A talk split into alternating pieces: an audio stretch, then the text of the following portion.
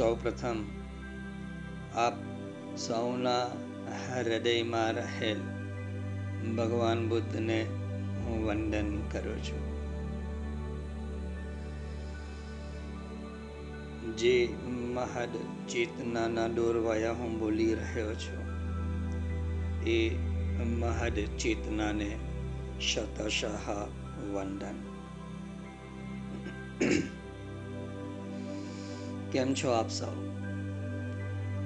સારા જ હશો? હું પણ સારો છું. અને તમારી સાથે આ વાત કરીને વધારે પ્રસન્નતાનો હું અનુભવ કરી રહ્યો છું. આપણી ચેતનાની સન્મુખ મારી ચેતના છે. આ સત્સંગ આ દેહમાંથી તમારા દેહ તરફ, તમારા કાન તરફ, કાનથી તમારા હૃદય તરફ આ પ્રવાહિત થઈ રહ્યો છે. આ શરીરના, આ દેહના આવરણ, આ દિવાલ, એ દિવાલને આપણે ભાંગી નાખીએ. જેથી કરીને ચેતનાનો રૂબરૂ અનુભવ શરૂ થઈ જાય. દેહની સાથે લાગેલું ગમા અણગમાનું વળગણ આ મને ગમે, આ મને ન ગમે, આ મને અનુકૂળ, આ મને અનુકૂળ નથી. આ બધું આપણે મટાવી દઈએ અને આ ચેતનાની ગુંજનો અનુભવ કરીએ. પરમ ભક્ત તરફ પ્રયાણ કરીએ. અદ્ભુત પ્રાર્થના આપણે સમજવા તરફ આગળ વધી રહ્યા છે. પહેલા જ પદની અંદર રહેલી પાંચ પ્રાર્થનાઓને આપણે આત્મસાત કરીએ. આપણી ભીતર ઉતારીએ, સમજણ મેળવીએ અને આપણી ભીતર રહેલા એ પરમાત્માના અંશનો અનુભવ શરૂ થાય એવા ભાવની અંદર આપણે પ્રવેશ કરવાનો છે. એ જ પરમ ભક્તિ છે. પરંતુ કમનસીબે આપણે ભગવાન પ્રત્યે એટલી પ્રીતિ નથી જાગતી. આ સંસાર તરફ પ્રેમ આપણે બેસુમાર રહે છે. પરંતુ ભગવાન તરફ આપને એટલો પ્રેમ જાગતો નથી. અને આ એવું નથી કે તમારી સાથે જ ઘટિત થાય છે. મારી સાથે પણ ઘટિત થયેલું. અનંત લોકો સાથે ઘટિત થાય છે. કોઈક હિંમત કરીને આ પ્રભુ પ્રેમને પ્રાપ્ત કરે છે. પ્રભુ પ્રેમની પ્રાપ્તિ થઈ ગયા બાદ તમે ભક્ત છો એ કહેવાની જરૂર પડતી નથી. ભગવાન સ્વયં જાણી લે છે કે આ મારો ભક્ત છે. છતાં પણ આપણે ખબર નહીં કેમ આ ભગવાન તરફ એટલી પ્રીતિ, એટલો પ્રેમ, એટલો સ્નેહ જાગતો નથી. એક એક ભગવાનના હજારો નામ છે. શ્રી કૃષ્ણના હજાર નામ. માં જગદંબાના હજાર નામ વિષ્ણુના હજાર નામ મહાદેવના હજાર નામ શા માટે આટ આટલા નામો છે? આ માણસની પ્રકૃતિને લીધે. કેમ? કેમ કે માણસ કોઈ એક ઉપર સ્થિર નથી થઈ શકતો. એનું મન એટલું ચંચલ છે. એટલે આપણે દમય મનઃ ભગવાનને પ્રાર્થના કરવી પડે છે. મારા કાબુમાં નથી રહેતું મારું મન તો. આઠ આટલા નામો છતાં આપણે ભગવાન તરફ પ્રીતિ નથી જાગતી. આપણે આ માધવ ગમે, થોડો સમય થાય કેશવ ગમે. થોડો સમય થાય કેશવ નથી ગમતું તો દામોદર લો. દામોદર નથી ગમતું, તો ગોવિંદ લો. ગોવિંદ નથી ગમતું, તો ગોપાલ લો. શ્યામ લો, ઘનશ્યામ લો, કૃષ્ણ લો. કઈ કેટલાય નામો છે. છતાં પ્રીતિ નથી જાગતી. આપણે ચૈતન્ય મહાપ્રભુની જે વાત કરી કે એમને શ્રી શિક્ષાષ્ટકમ ખાલી આઠ શ્લોકોની રચના કરી. પહેલો શ્લોક આપણે એમાં જોઈ લીધો. આ ચર્ચાની સાથે સાથે કેમ કે ભક્તિની સાથે જોડાયેલા છીએ ચૈતન્ય મહાપ્રભુ. અને આપણી ભીતર એ પરમ ભક્તનો ભાવ આપણે જગાડવા માટે આપણે પ્રયાસ કરવો પડશે. આપનો પ્રયાસ અને ભગવાનનો અનુગ્રહ, ભગવાનની કૃપા. ભગવાનની કૃપા વગર ભક્તિ જાગતી નથી એ સનાતન સત્ય છે. પરંતુ ભગવાનની કૃપા ક્યારે થાય? તમે તે તરફ કંઈક પ્રયાણ કરો ત્યારે. ક્લાર્ક ઓફિસમાં નિષ્ઠાપૂર્વક કામ કરે, પ્રામાણિકતાપૂર્વક કામ કરે. એ પોતાનું સમર્પણ કંપની પ્રતિ દર્શાવે. ત્યારે એ જે શેઠ હોય, માલિક હોય, એને એની ભણક લાગે. પછી એ માલિકની કૃપા થાય. એ ક્લાર્ક ઉપર. અને પછી એમાંથી એ ઉઠે સુપરવાઇઝર બને સુપરવાઇઝરમાંથી મેનેજર બને, એમ કરીને એ આગળ આવે. પરંતુ આપનો પ્રયાસ જ ના હોય. અને આપણે બસ બેસી રહીએ અને ભગવાન કૃપા કરી દે અને આપણે ભક્ત બની જઈએ. નહીં. આપણે આપણા હૃદયની અંદર એ ભાવ જાગૃત કરાવવો પડે. તો એ ભાવ જાગૃત ક્યારે થાય? તો કે આ હૃદયની અંદર આ બીજા બધા જે ભાવો છે સંસારના, એ નિર્મૂળ થાય.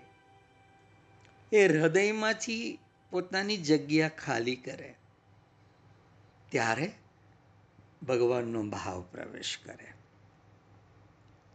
શ્રી ચૈતન્ય મહાપ્રભુ એના બીજા શ્લોકમાં એમ કહે છે નામ નામકારી બહુતા નિજ સર્વશક્તિ સ્તત્ર અર્પિતા.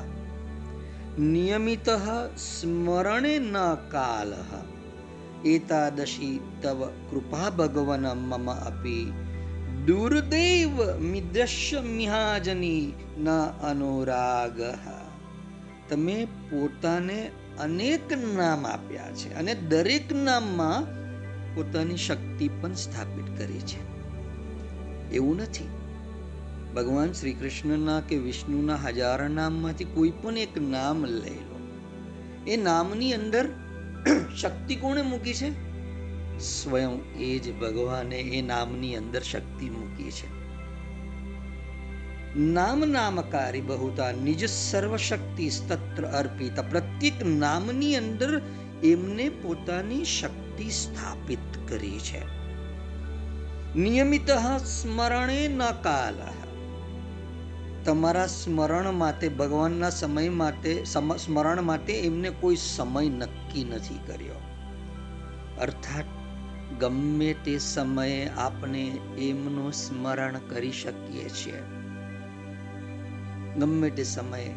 અને આટલી વાત તો આપણે સમજીએ જ છીએ. કે ગમે તે સમયે આપણે એમનું સ્મરણ કરી શકીએ છીએ, કોઈ પણ કાર્ય કેમ ન કરતા હોઈએ. એમને કોઈ નિયમ નથી બાંધ્યો કે મારા હજાર નામમાંથી કોઈ પણ એક નામ તને ગમતું નામ, તને જેમાં પ્રેમ નિપજતો હોય, તને એમ લાગે કે આમાં પ્રેમ જાગે છે, સ્નેહ જાગે છે, કોઈ પણ એક નામ લઈ લે.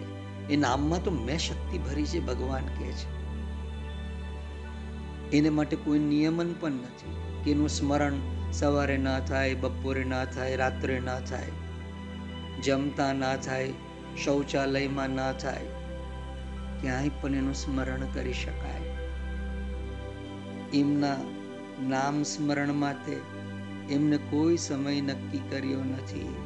નિયમિત સ્મરણે ન કાલ. છતાં, મારું એવું દુર્ભાગ્ય છે કે મારા મનમાં હે ભગવાન, તારા પ્રત્યે પ્રેમ જાગતો નથી, અનુરાગ જાગતો નથી. એતાદશી તવ કૃપા ભગવન મમ અપી. દુર્દેવ મિદશ્ય મિહાજની નાનુરાગ તમારી આટલી બધી કૃપા તમારા હજારો નામો, હજારો નામમાં તમે ભારોભાર શક્તિ પણ ભરી છે. છતાં, મારું દુર્દૈવ, મારું દુર્ભાગ્ય તો જુઓ. મને હે ભગવાન, તમારા પ્રત્યે અનુરાગ, પ્રેમ, પ્રીતિ, સ્નેહ જાગતા જ નથી. અને સનાતન સત્ય છે. શ્રી ચૈતન્ય મહાપ્રભુની મનહદશા પણ એવી હશે કે આટ આટલા ભગવાનના નામો એ પ્રત્યેક નામોમાં સ્વયં ભગવાનની શક્તિ દરબાયેલી અને છતાં પણ મારું દુર્ભાગ્ય જુઓ.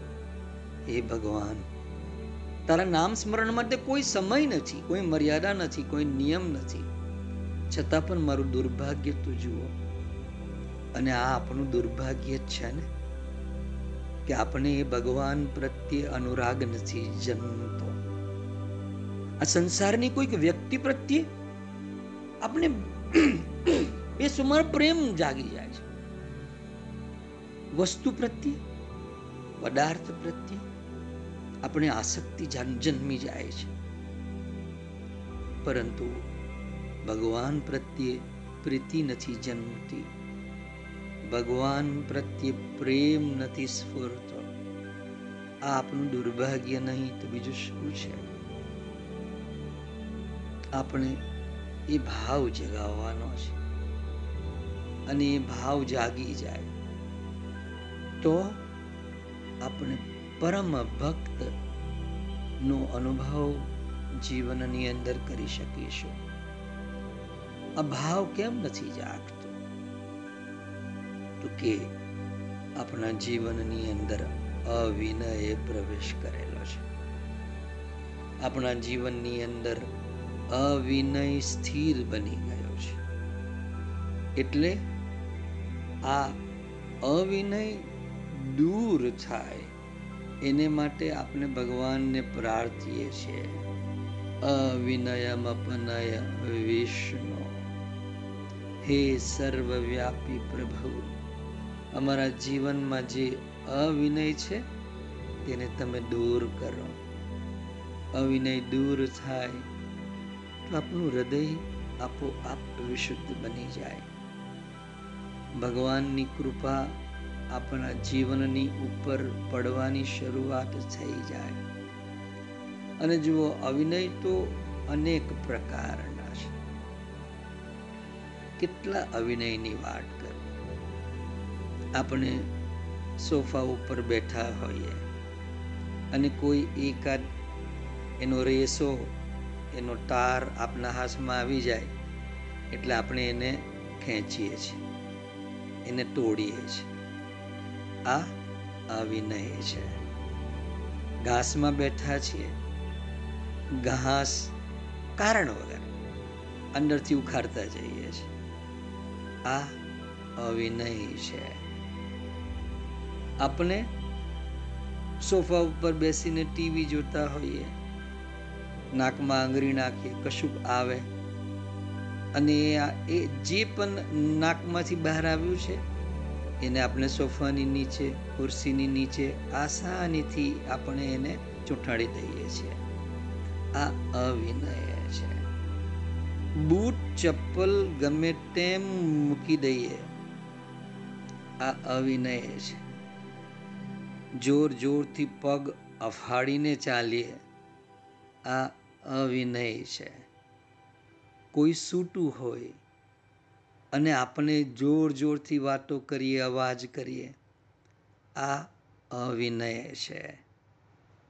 કોઈક સૂતું હોય, લાઈટ ચાલુ કરી દઈએ અને બીજું બધું કામ એવી રીતે કરીએ, દરવાજા એવી રીતે ખોલ બંધ કરીએ કે ના અવાજથી સૂટેલો માણસ જાગી જાય. આ અવિનય છે. સ્કૂટર લઈને જઈએ અને આપણે એને વ્યવસ્થિત પાર્કિંગ ના કરીએ. એને આપણે બસ જેમ વાંકું તો વાંકું, કોઈને નડે તો નડે. આ અવિનય છે. નાની નાની બાબતો છે. ભાઈ, કંઈક કોઈક જગ્યાએ લાઈનમાં ઊભા છે. કોઈક વૃદ્ધ સ્ત્રી તમારી પાછળ છે કે વૃદ્ધ પુરુષ તમારી પાછળ છે? તો આપણે એમને આગળ કરીએ. આપણે આગળ નથી કરતા. આપણે તો જોયું, ન જોયું કરી દઈએ છીએ આ અવિનય છે. ઘણી બધી બાબતો છે. આપણે ખુરશી ઉપર એવી રીતે બેસીએ છીએ જેને ખુરશી તૂટી જવાની હોય, સોફા ઉપર આપણી જાતને પછાડીએ છીએ. પલંગ ઉપર પછાડીએ છીએ. રૂમોના દરવાજા આપણે ધમાધમ બંધ કરીએ છીએ. આ અવિનય છે. નાની નાની બાબતો. જીવનની અંદર આમ સમજો કે આપણે બીજાની કોઈ પરવા જ નથી. કપડા ખંખેરીએ ધૂળ બીજાની આંખમાં જાય, તેલ લેવા જાય. આ અવિનય છે. આપણે આપણી આ જે દિનચર્યા છે એમાં કંઈક કેટલાય દોષ છે. અને આ બધા જ અવિનય છે. અને જો એક એક એક એક અવિનય આપણે હું બતાવવા જાઉં, તો તમે કહેશો કે આ તો બહુ ખુચર ખુચર કરે છે. જેવી રીતે ઉંદર કાગળને કાતરી નાખે છે, કપડાને કાતરી નાખે છે. કોઈ એમાં ઉંદરનો સ્વાર્થ સિદ્ધ નથી થતો. પરંતુ આ એવા દોષ છે, જે આપણે આપણા જીવનની અંદરથી દૂર કરવાના છે. કોઈક મોટી વ્યક્તિ વડીલ આપણા ઘરની અંદર બેઠી હોય અને એની સામે પગ ઉપર પગ ચડાવીને આપણે બેસીએ, એ અવિનય છે એની પીઠ કરીને ચાલવા માંડીએ, એ પણ અવિનય છે વડીલની સામે, મા, બાપ, દાદા, દાદીની સામે જોર જોરથી બોલીએ, અવિનય છે. વડીલ બેઠો છે અને આપણે કોઈકની ઉપર ક્રોધ કરીએ, અવિનય છે.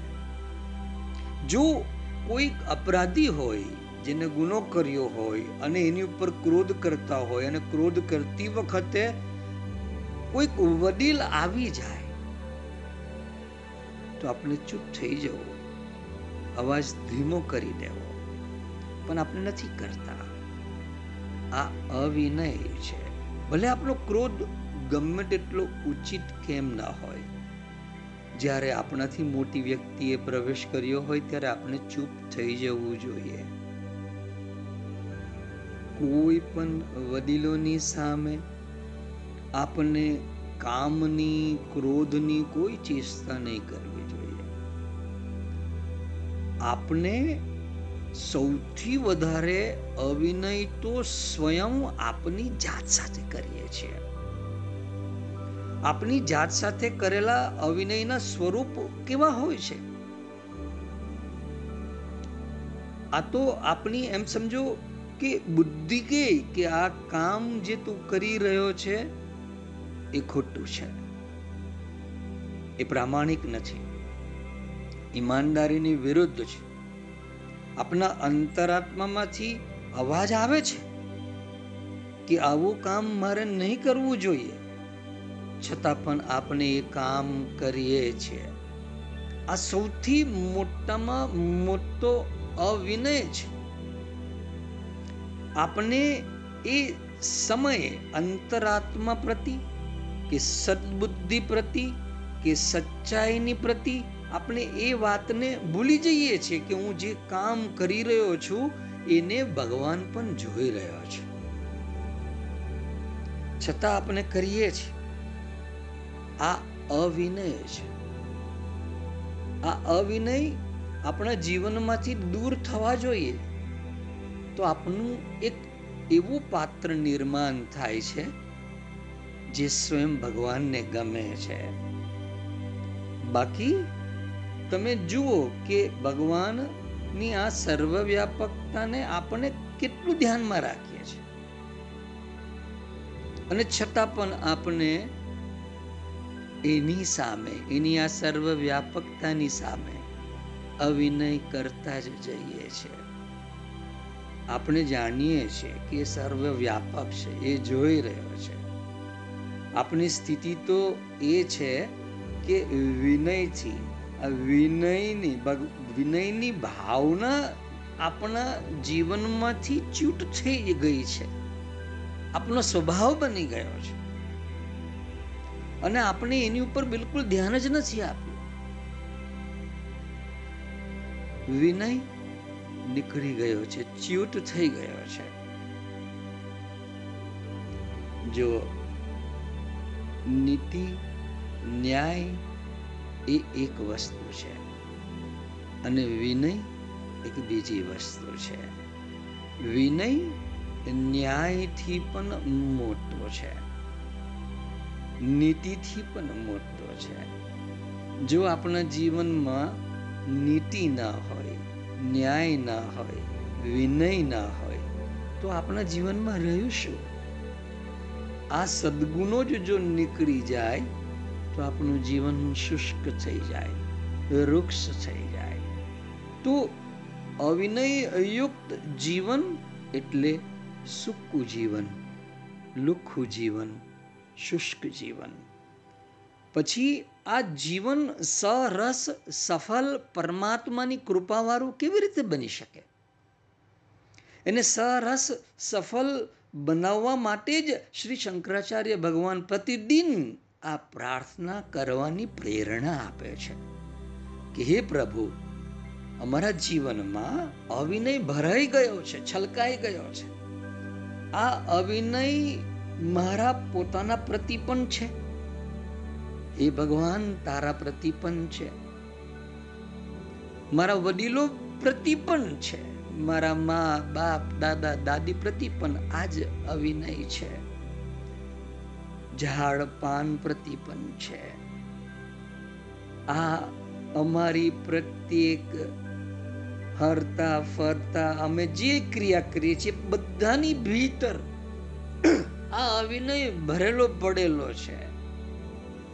એટલે હે પ્રભુ, હે વિષ્ણુ, તમે એનું અપનયન કરી નાખો. એને દૂર કરી નાખો. એવું કરી દો ભગવાન કે અમારા જીવનની અંદર અવિનય જ ન રહે. અવિનયમ અપનાય. એનું અપનયન કરી દો. એને દૂર કરી દો. જો આપણે પોતાના દોષ, દુર્ગુણો સમજવા માટે આપણી બુદ્ધિ એટલી કામ નથી કરતી. બહુ કઠિન કામ છે. સ્વના પોતાના દોષ દુર્ગુણોને સમજવાનું. આપણે બીજાની આંખ થોડી વાંકી હોય તો આપણે દેખાઈ જાય છે બાળો છે, બાળી છે જરા. પણ આપની આંખમાં મોટો ફોલ્લો થયો હોય ડીમચું થયું હોય આપણે એ નથી જોવાતું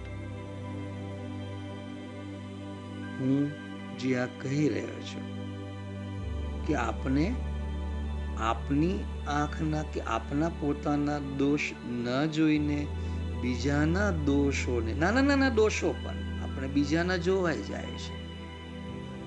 આપણને નથી જોવાતા. સંસ્કૃતની અંદર એક સુભાષિત છે.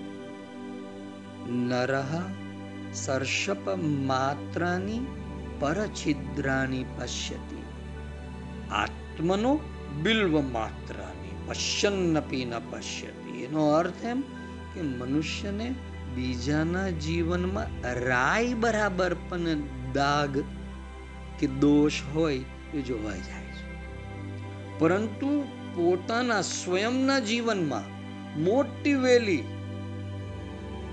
ઝાડ મોટો વેલો હોય ને, એ ઉપર ચડી ગયેલો હોય, આખો આજુબાજુ ફેલાઈને. આપણા જીવનમાં, સ્વયંના જીવનમાં આવા વેલા બરાબર દોષ હોય ને, તો પણ આપણે જોવાતા નથી. આત્મનો બિલ્વ માત્રાની પશ્યન્નપી ન પશ્યતી. આનું કારણ શું છે? આનું કારણ એ છે કે આપણે હંમેશા બીજાના જ બારામાં વધારે વિચારતા રહીએ છીએ. પરંતુ સ્વયં આપણા માટે આપણા બારામાં આપણે કશું જ વિચારતા નથી. આપણે એવું લાગે છે કે આપણે તો દૂધથી ધોયેલા છે. આપની અંદર કોઈ દોષ નથી. એટલે આપણે જ્યારે આપણા જ જીવનના દોષો ઉપર દ્રષ્ટિ નથી નાખતા, એ બાબત બરાબર નથી. આત્મદોષનું નિરીક્ષણ આપણા જીવનને ઉન્નત કરે છે. આપણી પાસે આપણા કયા કયા દોષ છે? હું તો લિસ્ટ બનાવતો કે મારી અંદર આ એક દોષ છે. મારે એને દૂર કરવો રહ્યો. જો પ્રત્યેક વ્યક્તિ પૂર્ણ નથી, પરંતુ પોતાની અપૂર્ણતા કઈ કઈ છે એ તો તે સ્વયં જાણી શકે છે. એને પોતાને ખબર હોય છે કે આ મારી અપૂર્ણતા છે. પરંતુ આપણે શું કહીએ છીએ? હું તો આવો છું. મને તો આવી બધી નાની નાની વાતો, આવું તો ગમે જ નહીં. હું તો ગુસ્સે જ થઈ જાઉં. મને તો આ માણસ ગમે જ નહીં. એ મને દેખાય એટલે તો મારો ગુસ્સો આસમાને ચડી જાય. આ શું છે? આપણે આપના દોષનો સહર્ષ સ્વીકાર કરી લઈએ છીએ કે મારા જીવનનો દોષ મને ગમે છે. કોઈક સ્ત્રી જોઈ નથી અને કામ ભાવ જાગ્યો નથી. સ્વીકારી લઈએ છીએ. દોષને સ્વીકારી લઈએ આપણે આવા દોષોનું એક લિસ્ટ બનાવવું જોઈએ. અને પછી એ ભગવાનને જ પ્રાર્થના કરવી જોઈએ કે મારા આઠ આટલા દોષ છે, આઠ આટલા અવિનય છે. એનું અપનયા ના કર. એને દૂર મારા પ્રયત્નોથી આ દોષ દૂર નથી થઈ રહ્યા. હે ભગવાન, તું એટલી કૃપા કર મારી ઉપર કે મારા દોષ દૂર થાય. આપણે આપના આત્મદોષનું નિરીક્ષણ કરીએ તો જ આપનો જે પૂર્ણ, વિશુદ્ધ પરમાત્મામય આત્મા જે છે, એનો અનુભવ શરૂ થઈ જાય. એટલે આત્મદોષનું નિરીક્ષણ આપના જીવનને પરમાત્મા તરફ લઈ જાય છે, ઉન્નત કરે છે. અને આત્મદોષનું નિરીક્ષણ એટલે આવશ્યક છે. આપણે પહેલા આપણા જીવનની જેટલી ભૂલો છે, એને બહુ બધી છે, એને આપણે સમજવી જોઈએ. અને સમજીને એને ભગવાનની સામે નિવેદન કરીને મૂકી દેવાની. કે આ મારા દોષ છે. હે ભગવાન, તું જોઈ લે. અને જે ઘડીએ આપણે આપણા દોષ સમજમાં આવી જાય ને, બસ એ જ ઘડીથી દોષ દૂર થવાની શરૂઆત થઈ જાય છે દોસ્તો. એટલે આપણા જેટલા પણ દોષ છે, આપણે શું કરીએ છીએ? આપણે છુપાવીએ. એને બદલે એને નિવેદિત કરી દો ભગવાનની સામે મૂકી દો. નાના નાના એક પ્લે કાર્ડ ઉપર વિઝિટિંગ કાર્ડની સાઈઝના કાર્ડ ઉપર એક એક દોષ લખો. અને ભગવાનની મૂર્તિ સમક્ષ, તમારા ઈષ્ટ દેવની મૂર્તિ સમક્ષ એને મૂકો કે ભગવાન, આ મારો દોષ છે. લખો કે ભાઈ મને ક્રોધ બહુ પરેશાન કરે છે. ઈર્ષ્યા, જલન મને બહુ પરેશાન કરે છે. જેટલા દોષ છે, હું આવું જોઉં છું, આવું થાય છે. આવા દ્રશ્ય જોઈને આવો ભાવ જાગી જાય છે. દોષ લખો વિઝિટિંગ કાર્ડ જેટલા કાગળો કાપીને. ભગવાનની સામે એક પાત્ર લો. એ દોષને પહેલા ભગવાનની સામે મૂકો. નિવેદન કરો કે હે પ્રભુ આ દોષ છે. આ દોષને કારણે કંઈક કેટલાય અવિનય મેં કરી નાખ્યા છે. આ દોષ હું તમને દર્શાવું છું. તમે એને સ્વાહા કરો. એમ કરીને એને સળગાવી દો. એક એક દોષની જે પરચી લખી છે એને કોઈ પણ એક વાસણો એક પાત્રની અંદર એક એક કરીને સળગાવો. અને એમાં લખેલું ઈર્ષ્યા, તમને સળગતું જોવાય, રાખ બનતું જોવાય, તો એમ જાણો કે તમારો એ દોષ પ્રભુએ પણ જોયો, તમે પણ જોયો, તમારા એ આત્મદોષનું તમે પણ દર્શન કર્યું, પ્રભુની સામે નિવેદન પણ કરી દીધું અને તમે સ્વયં એને સળગાવી પણ દીધું. એ ભસ્મીભૂત થઈ આ પ્રક્રિયા છે. ખાલી સાંભળવાથી આપનો દોષ દૂર ન થઈ જાય. આપણે કંઈક ક્રિયા કરીએ તો કંઈક કર્યું છે એવા ભાવની અંદર જ જીવન વ્યતીત કરીએ છીએ. પૈસા પણ આવે તો આપણે આપણી જાતને એમ કહીએ છીએ કે મેં મહેનત કરી એટલે પૈસા આવ્યા.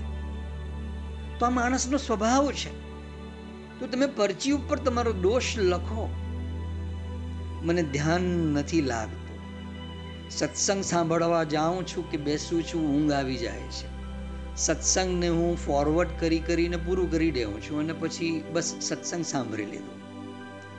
એ યોગ્ય નથી. એ દોષ છે, એ અવિનય છે. કે સત્સંગ તમારી તરફ શા માટે આવી રહ્યા છે? તમારા પરિવર્તનને માટે. નહીં કે કોઈ મારી યશ કીર્તિને માટે. તો આપણે એને ફોરવર્ડ કરી કરીને સાંભળીને પૂરું કરી દઈએ છીએ. ઓ આજનો સત્સંગ ઠીક અથવા ફાઇન હતો. અથવા સાંભળી લીધો. પણ ભીતર કોઈ બદલાવ નહીં. દોષનું દર્શન કરીએ, અવિનયનું દર્શન કરીએ, પ્રભુ સમક્ષ નિવેદન કરીએ અને નિવેદિત પરચી ઉપર લખેલો દોષને આપણે સ્વાહા કરીએ, જાતે ક્રિયા કરીએ. પ્રત્યેક કાગળ ચબરખી જેની ઉપર તમારો દોષ લખેલો છે. તમે દિવાસળી પીટા વોચવા જે દીપ પ્રજ્વલિત કર્યું છે, એની સામે એ પરચીને લઈ જઈને સળગાવો. હાથમાં પકડી રાખો. ઈર્ષ્યા બળતી જાય બળતી જાય બળતી જાય. પેપર રાખ થતો જાય, પેલા પાત્રમાં પડતો જાય. જેટલા દોષ હોય, એનું દર્શન કરીને, એનું નિવેદન કરીને, પરચી ઉપર લખીને એને સળગાવતા જાઓ. અવિનય જેટલો પણ છે, એનું અપનયન થઈ જશે. સ્વયં પ્રભુ એને તમારા જીવનની અંદરથી દૂર કરી દેશે. અવિનય દૂર થતા જ જે આપની ભીતર આપનો મૂળભૂત વિનયશીલ સ્વભાવ જે છે, એ સપાટી ઉપર આવવા લાગશે. કરો આ ક્રિયાને. કરી શકાય એવી છે. આપની અંદર કયા કયા દોષ છે, કેટલી હીનતા, દીનતા છે, એને બીજો કોઈ જાણે કે નહીં જાણે? આપણે પોતે જ સમજી લઈએ અને ભગવાન એને જાણી લે. ભલે ભગવાન સર્વવ્યાપક છે, એને ખબર છે. એટલે આપણે કે હું દોષ લખવું પરચી ઉપર ને ભગવાનને શા માટે બતાવું? ભગવાન તો સર્વવ્યાપક છે, સર્વજ્ઞાની છે, એને તો ખબર પડી જ જાય ને કયા કયા દોષ નહીં. તમારી આ ક્રિયા તમારા અંતરમનની અંદર મૂળમાં સપાટી નીચેની, ઊંડાણની સપાટી ઉપર પણ ધરબાઈને રહેલા દોષને આ ક્રિયા દૂર કરી દેશે. એટલે એને આ રીતે દૂર કરો. તો પહેલી વાત કે આપની અંદર જે દોષ છે, એને ભગવાનની સામે એનું નિવેદન કરી દઈએ. આ પ્રાર્થનાનું પહેલું રૂપ છે. એનો અર્થ કે આપણે આપણા જીવનના અવિનયને દૂર કરવા માંગીએ છીએ. માંગો છો ને? જાગો છો ને? તમે તમારા જીવનના અવિનયને દૂર કરવા માંગો છો ને? તો આ રીતે આ પહેલી પ્રાર્થના તમારા જીવનની અંદર સાર્થક બનતી જશે.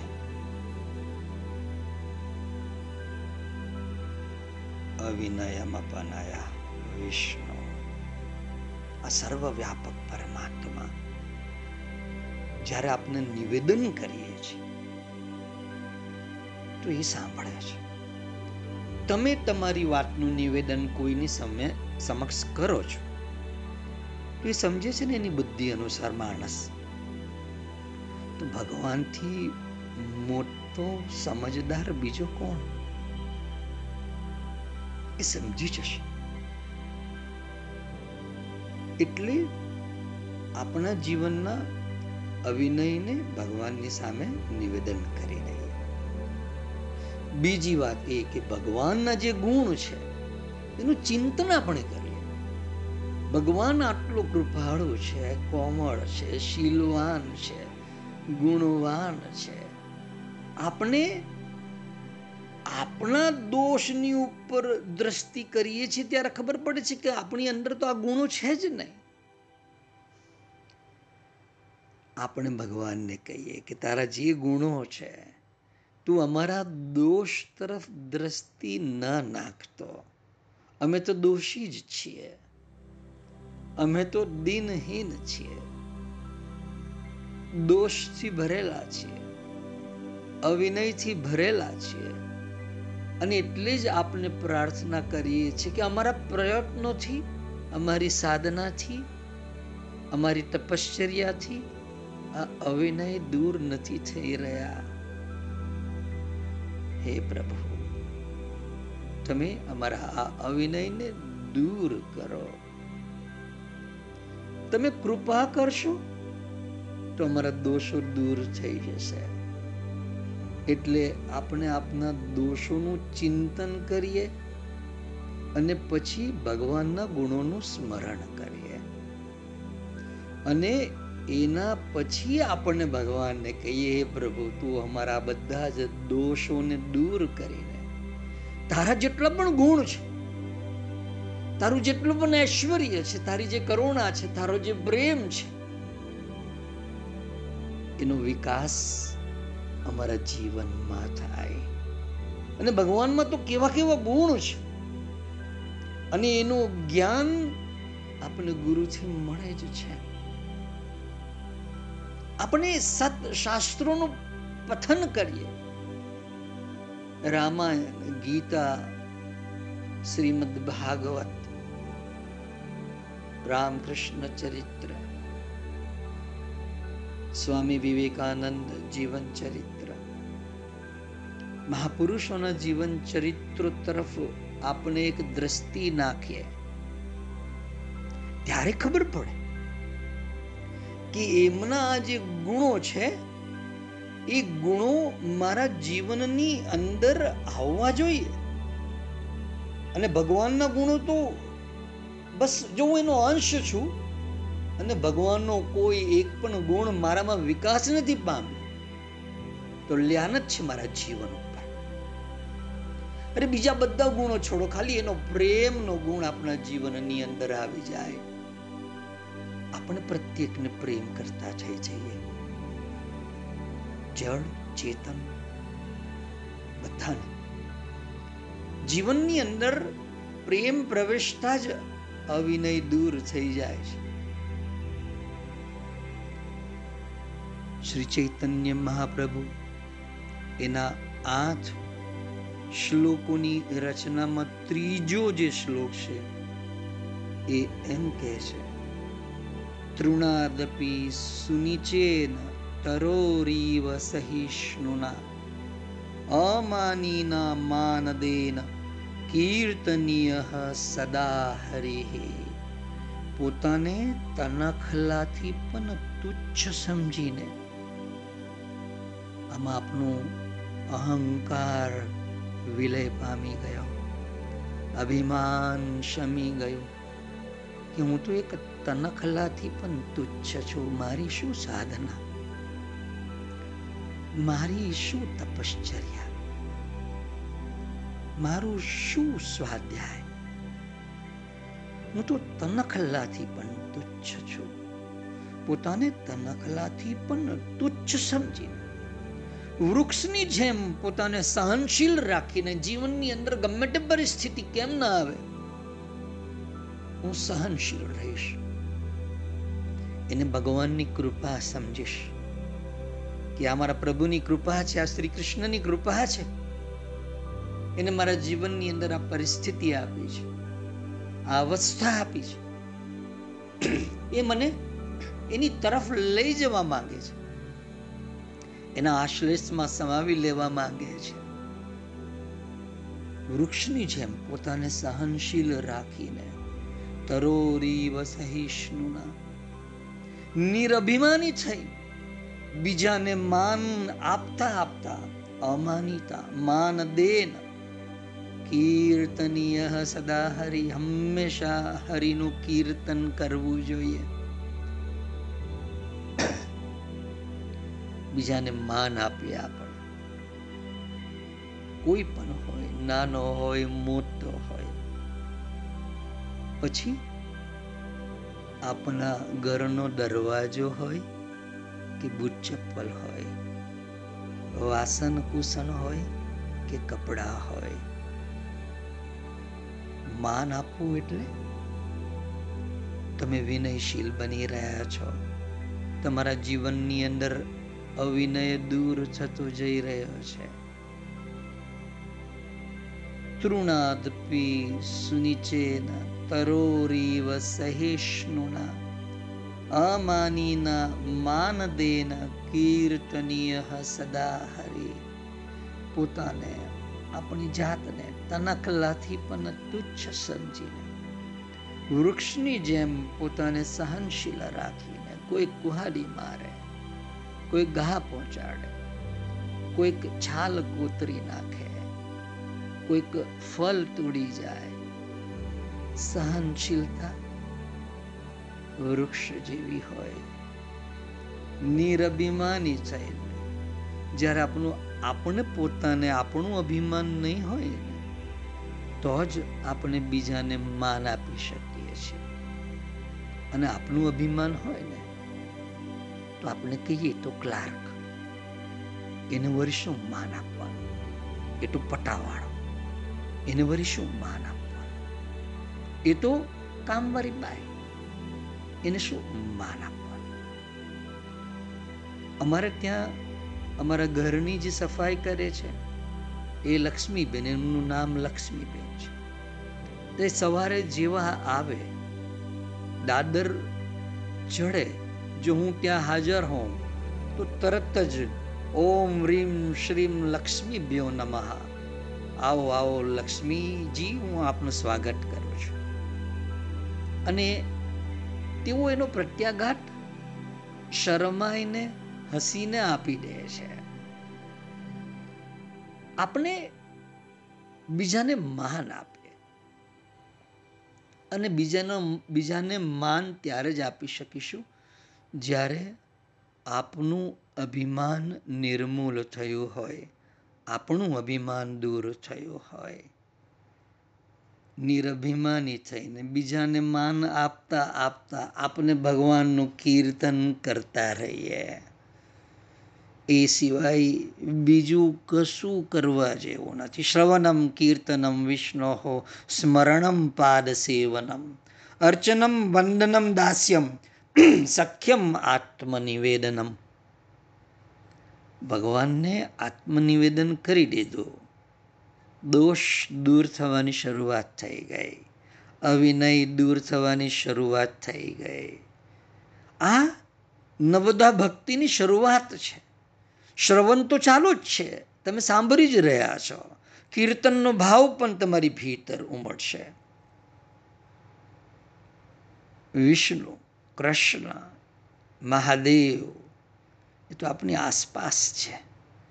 એનું સ્મરણ એમના ચરણોમાં સમર્પણ. આપણે આપણી રીતે અર્ચન કરીએ, વંદન કરીએ, તો અર્ચન કર્યું કેવી રીતે કે ભાઈ ચલો ફૂલ પુષ્પ તો કરા, ધરાવીએ જ છે આજે પ્રભુ મારા જીવનના જેટલા અવિનય છે, દોષો છે જે મને પજવે છે, એની ચબરખી લખી લખીને એની સામે જ સ્વાહા કરીએ. આપનું અલગ પ્રકારનું અર્ચન. અને પછી વંદન કરીએ, એના દાસ બની જઈએ, એના સખા બની જઈએ. એ આપણો સખો બની જાય. આપનો આપણો આત્મા એની સમક્ષ ખુલ્લો થઈ જાય. કેમ કે આપણે આપણા આત્માની અંદર જેટલું પણ હતું, એનું નિવેદન એની સામે કરી દીધું. આપણા જીવનની અંદર આ નવદા ભક્તિ જાગી જાય. આપણે આ નવદા ભક્તિ, આપણા કણ કણની અંદર, આપણા રગ રગની અંદર, આ ભક્તિ એવી તો જાગે કે પછી આપણે અને ભગવાન આ સિવાય બીજું કશું ના જોવાય.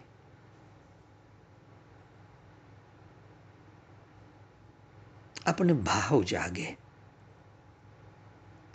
ભગવાન પ્રત્યે ભાવ જાગે. સ્નેહ જાગે. અને જાગતું નથી. કેમ કે આપણે એ પાંચ હજાર વર્ષ પૂર્વે જ્યારે તેઓ આ પૃથ્વી ઉપર અવતાર તરીકે સશરીર વિહાર કરતા, આપણે કયા ભાવની અંદર, કયા વિષયોની અંદર, કયા ઇન્દ્રિયોના વિષયોની અંદર, કઈ સંસારની બાબતોની અંદર આપણે એવા તો ડૂબી ગયા, ખૂપી ગયા કે આપણે કૃષ્ણમય ન બની શક્યા. આપણે પાંચ હજાર વર્ષ થયા આપણા પરમ પિતાથી, આપણે વિખુટા પડી ગયા આપણા સખાથી. આપણા ભગવાનથી વિકુતા પડી ગયા, એનો વિરહ ન જાગ્યો આપની ભીતર. આ વિરહ જાગે તો પ્રેમ આપોઆપ જાગશે, પરંતુ વિરહ નથી જાગ્યો. કેમ કે પ્રભુ પ્રત્યે અનુરાગ નથી, પ્રેમ નથી, સ્નેહ નથી. આટ આટલા હજારો નામો એમના, પ્રત્યેક નામોમાં એમને શક્તિ ભારોભાર ભરી અને કોઈ પણ નામને માટે ક્યારે સ્મરણ કરવું એનો કોઈ નિયમ નહીં. ગમે ત્યારે સ્મરણ કરી શકો. કોઈ પણ કાળમાં તમે સ્મરણ કરી શકો. છતાં પણ આપનું દુર્ભાગ્ય. આપણે ભગવાન પ્રત્યે એટલો તીવ્ર પ્રેમ જાગ્યો નથી. અને જો પ્રેમ જાગ્યો હોય, ત્યારે આપણને વિરહ લાગે. કે અરે, હું હું વિખૂટું પડી ગયો પાંચ હજાર વર્ષ પૂર્વે. મેં એવું કયું કૃત્ય કર્યું? એવા તો કયા સંસારની અંદર ફસાતા ગયા ફસાતા ગયા ફસાતા ગયા સંસારની અંદર એવી તો કઈ આસક્તિ એવો તે કયો પ્રેમ એવો તે કયો અનુરાગ જાગી ગયો કે ભગવાન પ્રત્યે અનુરાગ બંધ થઈ ગયો જો આપ અનુમતિ આપો તો મારે તમને વિરહની વેદનાનો અનુભવ કરાવરાવવો છે. જેથી કરીને ભગવાન પ્રત્યે પ્રેમ જાગ્રત થાય. આપ અનુમતિ આપો. વચ્ચે અથવા તો આવતા જ સત્સંગમાં જો આપની અનુમતિ હોય, તો એ આખું સત્સંગ આપણે ભગવાનનો આ વિરહ, એની વેદના, એની પીડા એનો અનુભવ કરીએ. અને જો એ અનુભવ આપણી ભીતર જાગ્રત થાય, એ વિરહમાં આપણા પણ આંસુ નીકળી જાય, તો કદાચ ભગવાન પ્રત્યે ભયંકર પ્રેમ, પ્રીતિ ઉભરી આવે. મને આપ અનુમતિ આપો.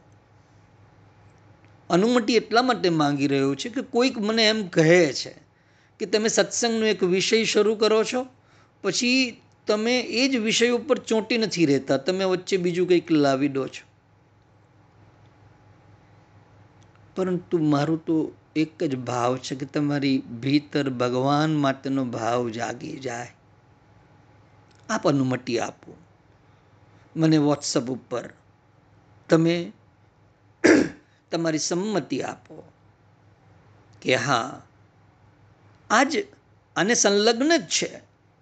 જો એટલો વિરહ આપણી અંદર જાગશે તો આપણી પ્રાર્થનાની અંદર આપની ભીતરની એ ઊર્જા સમાવિષ્ટ થશે. આપની સંમતિની હું રાહ જોઈશ. તો આવતો ગુરુવાર કે આવતો શનિવાર. આપણે વિરહની અંદર પ્રવેશ કરીશું. એની વેદનાનો અનુભવ કરીશું. જેથી કરીને ભગવાન શ્રી કૃષ્ણ પ્રત્યે આપનો પ્રેમ આપણા કણ કણમાંથી જાગી જાય.